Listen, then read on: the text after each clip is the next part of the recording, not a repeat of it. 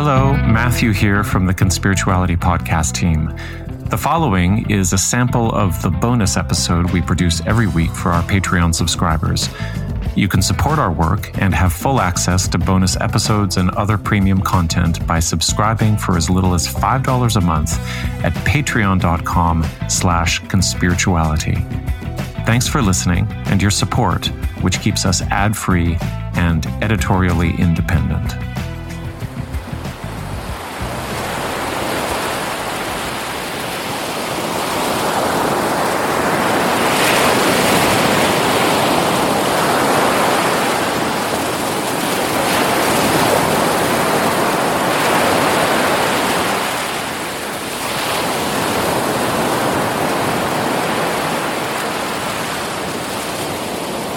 Spirit Island, no garbage. So it's just over 10 days since our family returned from our yearly week on Manitoulin Island, which is Spirit Island in the Anishinaabe language. My wife's people have been renting the same cottage there on the same week before Labor Day for decades. It's a shady wooden cabin with a concrete floor and screened windows and back porch that opens onto a 200 yard winding forest path through to sand dunes and a beach on the crystal waters of Lake Huron. So it's an eight hour trip from Toronto, which is broken up by an hour and 45 minutes on an Ontario Ferries boat called the Chi-Cheemaun, which translates to big canoe. And about 10 minutes after the launch, the mobile signal starts to fade along with my excuse for needing my phone on because I didn't really need Google Maps on the way up, not even to estimate the arrival time. It's not like tracking the minutes changed the outcome. This signal loss moment is something I wait for all year. I know the signal will come back on the island itself because over the past few years they've installed towers there too. So it's not that I'm cut off from the news cycle cold turkey. It's more like there's enough lake and wind and bright sky opening up onto September to remind me that time is both more vast and more immediate than I typically hold in my hand. So, for obvious reasons, I hate to use words like cleansing or detox these days, but that's what happens for me on these trips, starting with the gentle swells on Lake Huron. It may actually start happening on the days before in bits and pieces when I'm packing up the wetsuit and the sand toys. I'm paying a little less attention to the socials. My messages to Derek and Julian get a little shorter on Slack. Back when I was obsessed with yoga, I did formal cleansing practices I learned from a student of Baba Hari Das at Mount Madonna, just south of San Jose. This was back when I took a training in yoga therapy.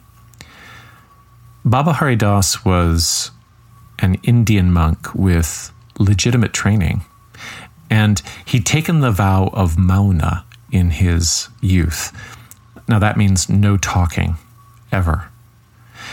His vocal cords had shriveled up, and he communicated by writing on a little chalk board that hung from a rope around his neck.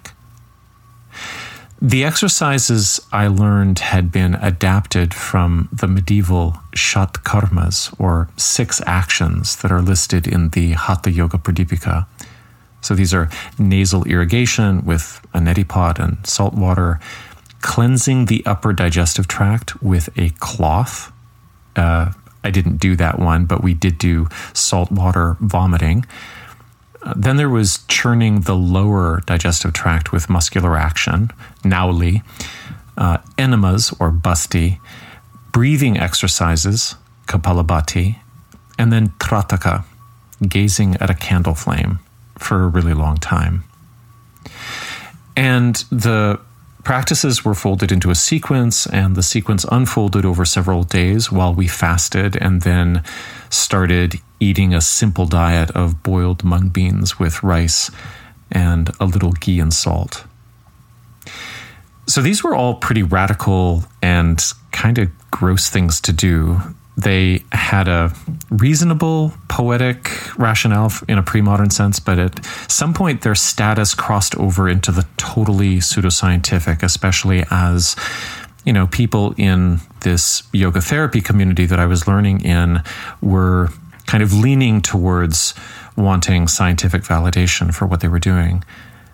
But the practices were effective in one important sense, which was that whatever you came to them with, the ritual really drove home the premise that the body is the common denominator of all experience. And that if you were disquieted by intrusive thoughts or if you were depressed or anxious, that resolving those things on the level of language, let's say in therapy, wasn't going to be enough. Now, of course, that's a narrow view of therapy that occludes the more important function of relationship modeling. But that's what I used to hear from yoga people who dismissed therapy as being just talk. It was in their interest to do so, but it's also just about as reductive as saying that yoga postures are just stretching. So I could feel these practices doing something. Changing me, I'm not so sure. But I think the mechanism was a kind of body shock, a discipline that forced you to pay a kind of claustrophobic attention to digestion and toileting and breathing, these root experiences. And there was something existential about it. By regressing your attention to gut and lung sensations, there was just less room for mental wandering. It changed the channel. Of course, the problem is that the motivation to do all of these intense things is rooted in at least two pretty heavy fallacies. Firstly, that your body is full of toxins, and that removing them will accomplish a psychospiritual overhaul.